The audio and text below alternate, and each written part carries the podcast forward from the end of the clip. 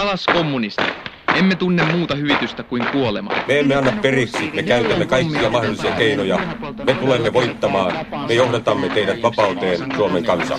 Jos Lahden hiihtoseura ei estä bolsevikki-hiihtäjien kilpailemista salpausselällä, emme voi välttää sabotaashitekojen suorittamista. Te olette lehtitietojen mukaan tappaa kommunisteja. Niin, lehdet kyllä liioittelevat kovasti tällaisilla väitteillä. Emme me aio ketään ihmisiä tappaa, emme juutalaisia, emmekä kommunisteja. Tulemme kuitenkin pitämään huolen siitä, että työtä vieroksuvat ihmiset suljetaan keskitysleireille tai työleireille työntekoa oppimaan, emmekä hyväksy sitä, että sosiaaliavustuksia maksetaan sellaisille ihmisille, jotka eivät tee työtä. Emme me voi olettaa, että valtio maksaa tällaisten puljukkojen viinat ja oleskelut, kun he asuvat tuolla rannoilla ja kiusaavat ihmisiä. Pekka Siitoimen arkistoa säilytetään täällä kansalliskirjastossa, missä nyt ollaan. Kyllä joo, se on melko massiivinen kokoelma itse asiassa. Pekka Siitoimen kirjeenvaihtoa ja kaikkea mahdollista aineistoa, mitä siinä toiminnan yhteydessä on tuotettu. Olet sitä arkistoa täällä penkonut. Minkälainen näkemys sen perusteella itselläsi on Pekka Siitoimesta? No varsin monipuolinen käsitys siitä tietysti tulee siitä arkistonkin pohjalta, että kyllä hänellä niin kuin tiety, tietyssä mitassa oli, oli ihan vakavasti otettavia poliittisia tavoitteita ja pyrkyä politiikkaa ja myöskin varmaan niin kuin kiinnostusta menestyä liikemiehenä. Mutta toisaalta taas sitten myöskin jatkuvasti oli läsnä tämmöinen teatteripuoli ja ehkä vähän sokeeraaminen ja muu vastaava, että hän oli, oli mitä ilmeisemmin kovinkin kiinnostunut julkisuudesta ja halukas saamaan julkisuutta, että vielä ollessaan tämän Suomen kansan yhtenäisyyden puolueen eli Skypin toiminnassa mukana, niin hän esimerkiksi ilmestyi 75 puoluekokoukseen natsiuniformussa, mikä tietysti takasi väistämättä hänelle julkisuutta. Tommi Kotonen on julkaissut kirjan suomalaisista äärioikeistoliikkeestä kylmän sodan aikana. Tässä sarjassa olemme noiden liikkeiden ja niiden jäsenten jäljillä. Pekka Siitoin on kylmän sodan ajan tunnetuin suomalainen äärioikeistolainen hahmo. Mutta miten Pekka Siitoimesta tuli natsiunivormussa uhoava antikommunisti? Tähän palataan vähän myöhemmin tässä ohjelmassa – Fasismin, antikommunismin ja antisemitismin parissa puuhasi moni muukin kuin Pekka Siitoin. Vaikka 60-luvun loppu ja 70-luku olivat leimallisesti vasemmistolaisen poliittisen liikehdinnän aikaa, myös äärioikealla tapahtui. Syntyi uusia äärioikeistoliikkeitä. Ja liikkeitä, jotka ainakin halusivat kovasti näyttää äärioikeistolaisilta. Pojat aikovat herättää henkiin IKLn. Vasemmistolaisten riehunta on saatava loppumaan. Kommunistien, sosialistien ja maolaisten myrkynkylvölle ja saastalle on pantava sulku. Käsite isänmaa on nostettava uuteen kunniaan. Tätä mieltä ovat Kajani Lyseon oppilaat Juhani Nevala ja Jooni Lanamäki sekä kymmenkunta heidän opetuslastaan. He ovat perustaneet uuden IKLn, isänmaallisen kansanliikkeen, ja päättäneet levittää sen toiminnan koko maata käsittäväksi. Ei pitäisi leikkiä IKL-ajatuksella, pojat. IKLn ideologia perustui paljolti fasismiin ja kansallissosialismiin. Tätä ideologiaa emme enää tarvitse. Apulehti kirjoitti joulukuussa vuonna 1969 Kajaanin Lyseon antikommunistisesta poikaporukasta. Jonkunnäköisenä pontimena ilmeisesti tälle toiminnalle aikanaan on ollut, ollut se, että, se, että tuota Oulu, tuolla Kajaanin, Kajaanin Lyseossa ja muuallakin on aikana jaettu tämmöistä toimittaja Ein Kaikkosen kokoamaa radikaalivasemmistolaista, ilmeisen maolaista julkaisen nimeltään Hihapuukko. Ja näistä tyrmistyneenä sitten nämä lysealaiset järjestivät oikein polttorovion sinne Lyseon pihalle ja pistivät hihapuukkoa tuleen siellä. Jatkosodan jälkeen rauhansopimuksen ehtojen mukaisesti alkuperäinen isänmaallinen kansanliike lakkautettiin fasistisena järjestönä – IKL-nimellä leikitelleiden kajaanilaislysеolaisten huomio oli taattu. Jossain määrin raflaavia otsikoita tästä porukasta kyllä saatiin aikaiseksi. No joo, kyllä se oli hyvin ilmeinen tarkoitus ja ja tuota, varmaan pääidea niin kuin ylipäätäänkin oli ehkä tuottaa tällaista vastajulkisuutta myöskin näille vasemmistoradikaaleille, että kaikki nämä tempaukset ja lentolehtisten jakamiset ja muut oikeastaan tähtäskin siihen juuri.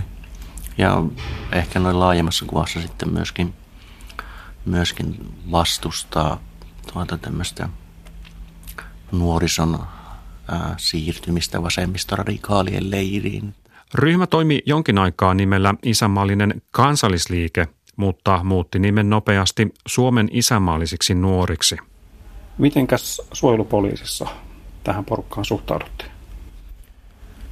Vasemmistoradikalismin nousu varmaan suojelupoliisissa jossain, jossain määrin kiinnitti huomiota ja ehkä sille kaivattiinkin jonkunnäköistä vastapainoa sitten nuorisonkin puolelta. Ja kyllä niin kuin kommentit, mitä järjestöstä esitettiin, oli jossain määrin ihan jopa hyvä, hyväksyviä, että noita, nimenomaan vähän tämmöisenä vastapainona, että pitää toinen, toisenkin puolen ääni saada kuuluville, että erity, erityisenä niin kuin uhkatekijänä sitä ei kyllä ilmeisesti juuri missään vaiheessa nähty. Radio-TVn johdon taso heijastaa yhteiskunnan johdon tason kehitystä, joka Paasikon jälkeen on mennyt jatkuvasti alamäkiä. Epäilemättä radio-TV on aktivoitunut ja aktivoinut. Se on aktivoitunut dollaria, Länsi-Saksaa, Espanjaa, Etelä-Afrikkaa vastaan. Se on aktivoitunut itsenäisyys- ja jääkäriliikettä, Mannerheimia, talvisota, kristin uskoa, historian tosiasioita vastaan. Tässä äänessä on yksi kylmän sodan ajan tunnetuimmista toisinajattelijoista ja Kekkosen vastustajista, kirjailija ja toimittaja Kauko Kare. Hän ei ollut varsinainen äärioikeistolainen, mutta Tommi Kotosen mukaan moni nykyinen äärioikeistolainen pitää Kauko Karetta suuressa arvossa. No erityisesti on nähnyt Suomen sisuun liittymien toimijoiden muutamankin otteeseen viittaava hyvinkin kunnioittajan Kaukokareen toimintaan – liittyy varmaan hyvin pitkälti, pitkälti siihen, että Karen nähtiin niin kuin tämmöisenä isänmaallisena toisina ajattelijana Kekkosen Suomessa ja suomettumisen voimakkaana vastustajana ja ehkä siinä on osittain myöskin no, samanhenkisyyttä, samanhenkisyyttä tietysti siinä, että moni näistä maahanmuuttokriitikoista tai maahanmuuttovastaisista ryhmistä ajattelee myöskin, että ollaan tässä nyt niin kuin taistelemassa suurta mediaylivoimaa vastaan ja muuta. Vähän niin kuin Kauko Kareikkin aikana. Kauko Kare johti itsenäisyyden puolesta yhdistystä, joka teki yhteistyötä muiden muassa isänmaallisten nuorten kanssa. Kareen päätoimittamassa Noottilehdessä myös äärioikeisto pääsi ääneen.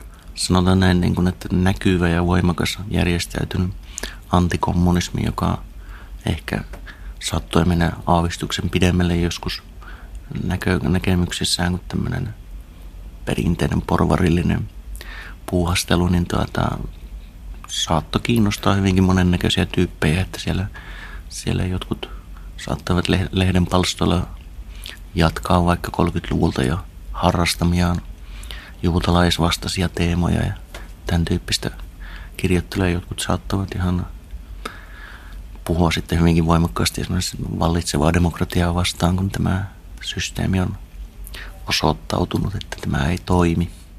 Kaukokare luopui itsenäisyyden puolesta yhdistyksen johdosta vuonna 1974. Yhdistyksen puheenjohtajaksi tuli Heikki Eskelinen ja toiminta sai astetta vakavampia muotoja. Tosiaan ajatuksena oli valmistautua ja varustautua sitä uhkaa vastaan, että Neuvostoliitto miehittää maan. Ja koottiin sitten aseita – säilytettäväksi eri paikkoihin jonkunnäköisen vastarintatoiminnan, sissitoiminnan aloittamiseksi tässä tilanteessa. Vastarintajärjestö Pohjan tähdessä aktiivinen oli aseita kerännyt yliluutnantti Pertti Riutta.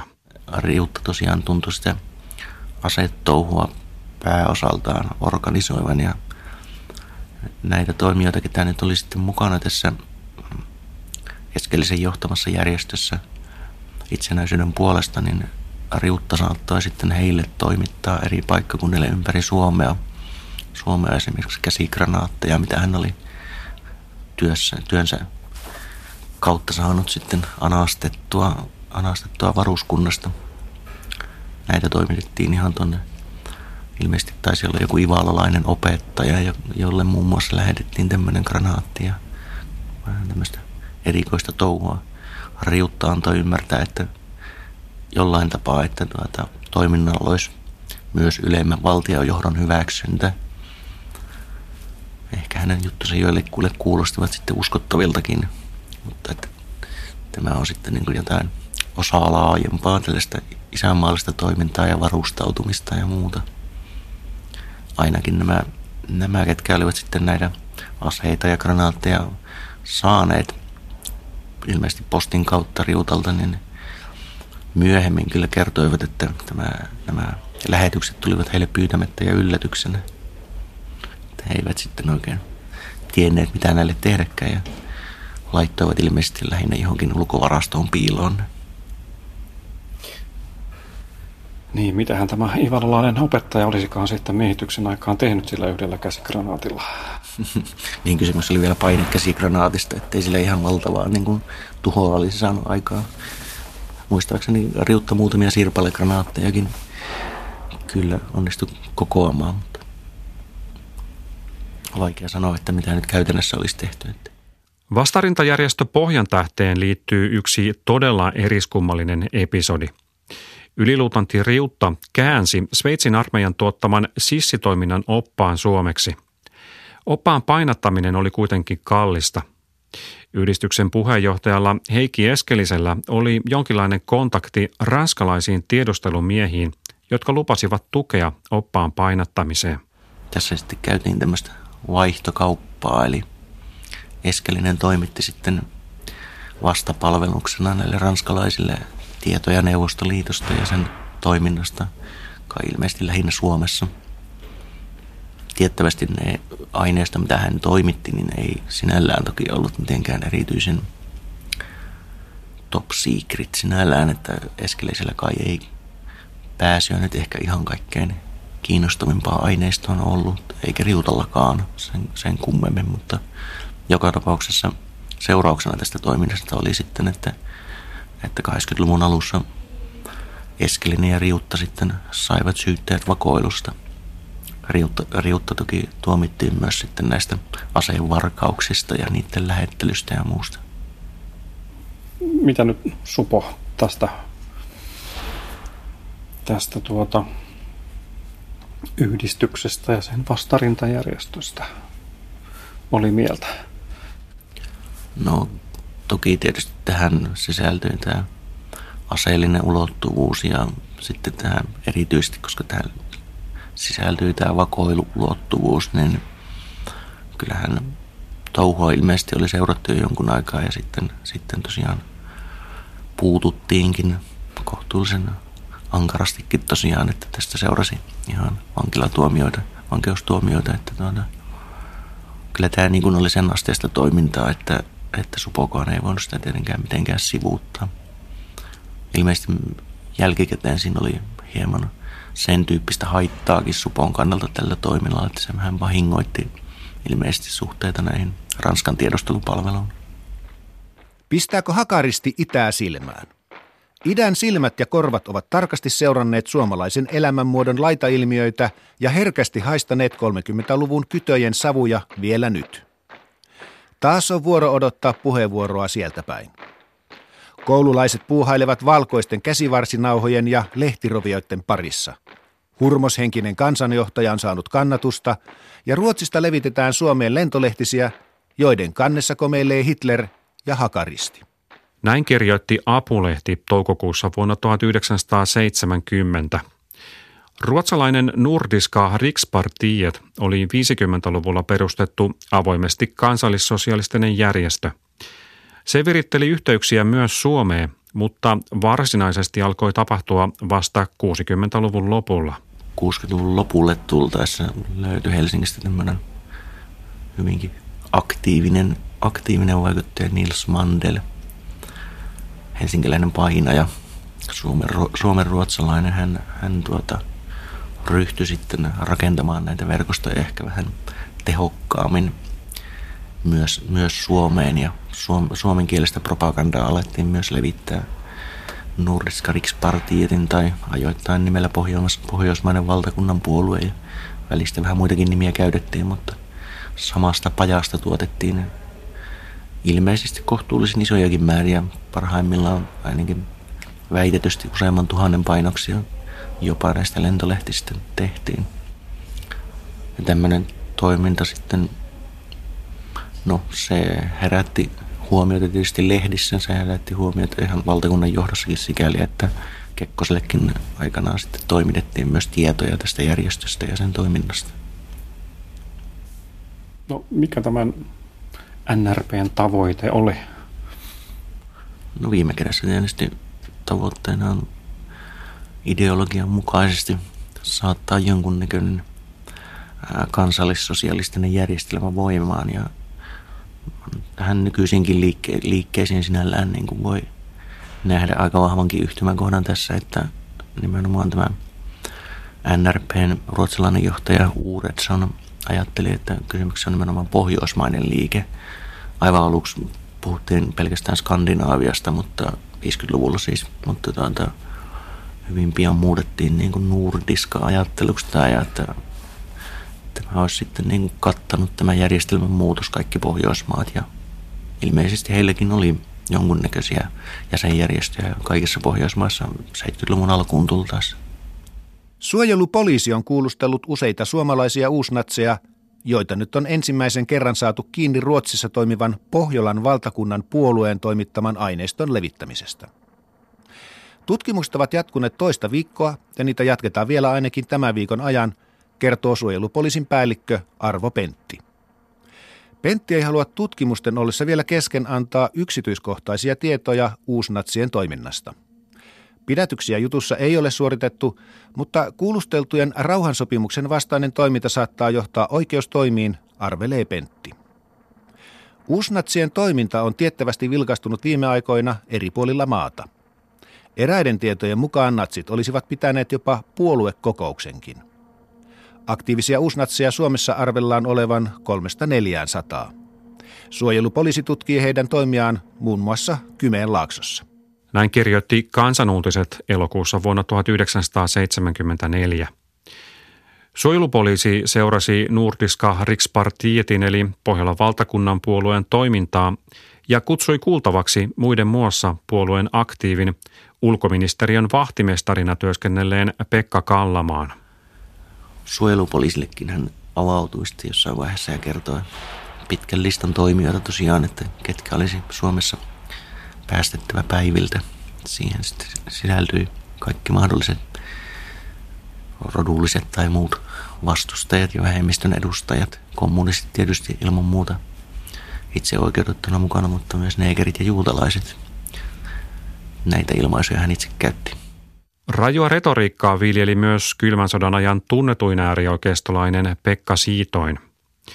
Mutta mennään ajassa taaksepäin. Pekka Siitoimen arkistoa penkonut Tommi Kotonen muistuttaa, että Siitoin oli ennen radikalisoitumistaan hieman toisenlainen hahmo kuin mistä hänet yleensä muistetaan. Siitä on varmaan mielsi itsensä hyvin pitkälti ainakin ennen, ennen tuota 70-luvun puoliväliä niin pääasiallisesti itsensä yrittäjäksi.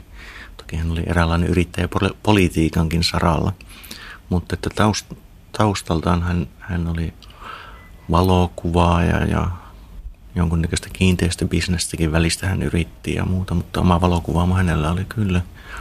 Ja tuota, harrastusta teatterin puolelle ja kaikkea tämmöistä politiikkaharrastuneista jonkunnäköistä jo tuolta itse asiassa 60-luvun puoleltakin asti, että jossain vaiheessa ainakin kertoi jollain tapaa olleensa jopa kokoomusnuorissakin mukana ja 60-luvun lopulla hän kiinnostui sitten Vennamon touhuista ja liittyi SMP ja oli itse asiassa jollain tasolla ainakin Turun, Turun ja tai Naantalin paikallisosastojen toiminnassakin ilmeisesti useamman vuodenkin ajan ja sen jälkeen liittyy vielä tähän poikkeuslain tiimoilta hajonneeseen, hajonneen SMPn raunioille syntyneeseen Skyppiin, jossa hän myöskin vaikutti. Ja kyllähän niin kuin tuntui, tuntui siinä vaiheessa vielä erityisesti, kun tuo yritystoiminta jollain lailla pyöri, niin hän tuntui ottavan sen politiikkapuolen kohtuullisen niin kuin vakavastikin, että hän kirjoitteli ihan jossain määrin niin kuin järjellisin kuuloisia, kuuloisia artikkeleita puoluelehtiin ja muualle näistä verotuskysymyksistä ja siitä, miten niin kuin pienyrittäjiä kohdellaan ja muuta tämmöistä. Näyttää kuitenkin siltä, että sitten kun tuo yritystoiminta ei oikein, ei oikein sitten pyörinyt kunnolla, niin vähän kaikki nämä muut asiat sitten tulivat mukaan kuvioon. Kyllä se jollain lailla siihen, siihen niin kuin ajoittui, että hän teki tuossa 70-luvun alkuvuosina vuosina niin kuin konkurssin yhden, yhden niistä ja tuota, hyvin, hyvin siihen samoihin ää, tuota, aikoihin ajoittui semmoinen vahvempi kiinnostus niin sanottuihin näihin hengentieteisiin, mutta siinä samassa yhteydessä tuli myöskin, alkoi tulla sen ehkä osin niiden aineistojen kautta, kautta nousta esiin juutalaiskysymys. Eli siellähän toki niin kuin alussa, alussa erityisesti siitä teksteissä, mitä hän itse kirjoitti ja mitä ilmeisesti mitä hän itse lukikin, niin oli tämmöinen ehkä selkeämmin uskonnollinen antisemitismi, voisi sanoa tämmöinen ehkä vanhakantaisempi antisemitistinen näkemys, mutta 70-luvun alkuvuosina, 73-74 sitten ehkä alkoi kääntyä vähän siihen suuntaan, että siinä tuli tämmöisiä poliittisenkin antisemitismin sävyjä osin ulkoisten vaikutteiden kautta, mutta jollain tapaa hän alkoi yhdistää tämän pienyrittäjän ahtaan aseman sitten juutalaiskysymykseen ja sitä kautta kansallissosialismiin ja ajatuksena ehkä siellä taustalla sitten, että kapitalisti on juutalainen, joka polkee pienyrittäjää, mutta toisaalta kommunisti on myöskin juutalaisen tausta, taustainen oppi, joka myöskin itse asiassa ajaa pienyrittäjää ahdinkoon jonkunnäköiseksi tämmöiseksi keitokseksi pikkuhiljaa siitä niin kuin hänen ajattelunsa tuntui kääntyvän. Melkoinen soppa tosiaankin, että on, on tota pienyrittäjäpolitiikkaa, okkultismia, antikommunismia ja sitten myös antisemitismiä. Kyllä joo, siitä on, on ehtinyt moneen paikkaan. Että kyllä aina välistä vähän vaikeankin pysyä suorastaan perässä siinä, että mihin suuntaan se milloinkin on menossa. Mutta jonkunnäköisiä ituja siellä ilmeisesti suojelupoliisissa viimeistään 74 nähtiin siitä, että tämä alkaa niin kuin hänen hengentieteen touhunsa tosiaan pikkuhiljaa muistuttaa poliittista toimintaa. Siinä vaiheessa hänestä jollain tasolla jo kiinnostuttiin. Niin, Supo tosiaankin seurasi hänen edesottamuksiaan. Joo, kyllä erityisesti siitä sitten kun ensimmäiset semmoiset no, kommunismin vastaiset mielenosoitukset, Frankon hallintoa puolustaneet mielenosoituksensa hän aikanaan järjesti Turussa, niin tuota, siitä eteenpäin kyllä hyvinkin säännöllisesti oli sitten seurannassa. Ja Supossa myös esitettiin sellaisia tulkintoja, että tässä on myös taustalla myös tällaista ihan julkisuuden hakua. Joo, kyllä. Niin kuin mikä ei tietysti välttämättä ole kaikilta osin edes vääräkään tulkinta siitä, että kyllä mitä ilmeisemmin teatterimies siitoin myöskin halusi näkyä ja halusi kuulua. Vähän samalla tavalla jopa, jopa aatetoveritkin saattoivat arvioida hänen toimintaansa, eli, eli tavalla linkkejä oli erityisesti tietysti Mandelin kautta tuohon Nordiska Rikspartiettiin, jonka suomalaisia toimijoita sitten myöhemmin siirtyikin siitoimen järjestöjen riviin, niin tuota, ruotsalainen emopuolue, jota johti, johti Uuredsson Strengneisistä käsin, käsin niin tuota, tuntui kanssa turhautuneen moneen otteeseen siihen, että, että siitointa kiinnostaa enemmän näyttää hakaristeja ja marssia kaduilla, kuin tehdä mitään niin kuin varsinaista todellista poliittista toimintaa. Tässä tulkinta oli, että kysymys on enemmän showsta ja nimenomaan Pekka Siitoin showsta. IKR on suomalaisten patriottien muodostama äärioikeistolainen liike, johon kuuluvat kaikki Suomen fanaattisimmat kommunismin vastustajat ja sellaiset ihmiset, jotka eivät hyväksy nykyisiä poliittisia puolueita. Yleisradion Vekkans Puulus-ohjelma seurasi Siitoimen johtaman isänmaallisen kansanrintaman kokoontumista vuonna 1977. No oliko sitten enemmän showta tai pyrkimystä poliittiseen toimintaan, mutta 76 sitten kuitenkin perustettiin tämä IKR. Kyllä siinä joo, varmaan oli niin kuin, jälleen niin kuin ehkä yksi, yksi Pekka Siitoimen omaan, omaan tämmöisen – Ekon kohotus tietysti siihen, siinäkin yhteydessä, mutta että tavallaan hän ajatteli myöskin, että, että Suomessa on jonkunnäköisiä markkinoita tämän tyyppiselle toiminnalle, koska Nordiska Rikspartiet, joka oli ruotsalainen järjestö, jota johdettiin Ruotsista käsin keskeiset toimijatkin olivat siinä vaiheessa Ruotsissa, niin kuitenkin jonkunnäköistä jalansijaa pystyi saamaan. Niin hän ajatteli, että perustetaanpa Suomeen kilpaileva organisaatio sitten. Se on siis fasistinen puolue. Ää, niin, fasistinen sana voidaan sanoa lainausmerkeissä. Me olemme kyllä niin oikealla, että ei meidän ohitsemme varmasti kukaan enää voi mennä sitä kautta. Mutta toisaalta on kyllä myönnettävä, että äärioikeistolaisuus on hyvinkin lähellä fasismia. Niin ja siitä on sai kannattajia, ää, jotka sitten olivat kuitenkin vähän jotain muita kuin ehkä, ehkä tuon puolueen ohjelmissa vilahdellut määritelmä tällaisesta arjalaisesta antikommunistisesta taistelijasta? Joo, kyllä Pekka Siitoimen riveihin ja järjestön riveihin jo alkuvaiheessa paljon päätyi sen tyyppistä porukkaa, että eivät ehkä, ehkä nyt kuitenkaan taistelu eturintamassa olisi olleet, jos, jos materiaali, mistä valita olisi ollut parempi niin sanotusti, mutta se ehkä osittain tosiaan selittää, selittää tämä rekrytointitapaa, että niitä siitä on ajatteli, että on hengentieteen seura ja siitä on sitten yksi askel ylöspäin ja lopulta päämääränä on sitten tämä IKR-jäsen, jäsenyys, että tuota, oli tämmöinen Pegasus-seurakin, joka sitten toimi ikään kuin siinä välissä, mutta tuota, tämmöinen rekrytointipolku ikään kuin, mutta jos lähtökohta on se, että silloin hengentieteestä kiinnostuneita monesti vähän epätoivoisiakin ihmisiä, niin voi tietysti kuvitella, että lopputuloskin on sitten vähän samansuuntainen. Eli tällaisia hahmoja, hahmoja, jotka saattoivat olla kiinnostuneita esimerkiksi komeista univormuista tai muista syistä vaan tulla mukaan tai muuten vaan olla ehkä oman paikkakuntansa no, hieman kummallinen, kummallinen hahmo, joka sai sitten ehkä tällä jäsenyydellään jonkunnäköistä Mielestään ehkä oman arvon tuntua, mutta ainakin huomiota lisää. Joka tapauksessa tämä keitos alkoi siinä mielessä kiehoa vähän yli, että alkoi olla jo merkkejä siitä, että kohta on luvassa jotain vähän vakavampaa. No joo, kyllä niin kuin se toiminta tietysti, mitä siitä on harrasti hyvin paljon julkisuuden kautta televisiota myöten, myöten esillä oli, oli siinä erityisesti 70-luvun puolivälin jälkeen. Tietysti kiinnosti ja ärsytti monia ja järjestöä vaadittiin kommunisti, kommunistien puolelta erityisesti lakkautettavaksi. Jonkunnäköistä ehkä semmoista pienimuotoisempaa terroritoimintaa saattoi olla tämmöisen vastustajien häirinnän ja puhelinterrorin kautta, mutta sitten kun alettiin vakavemmin puhua kieltoprosessista vuoden 1977 aikana, niin siinä julkisuusmylly ehkä kiihtyi Siitoimen kohdalla.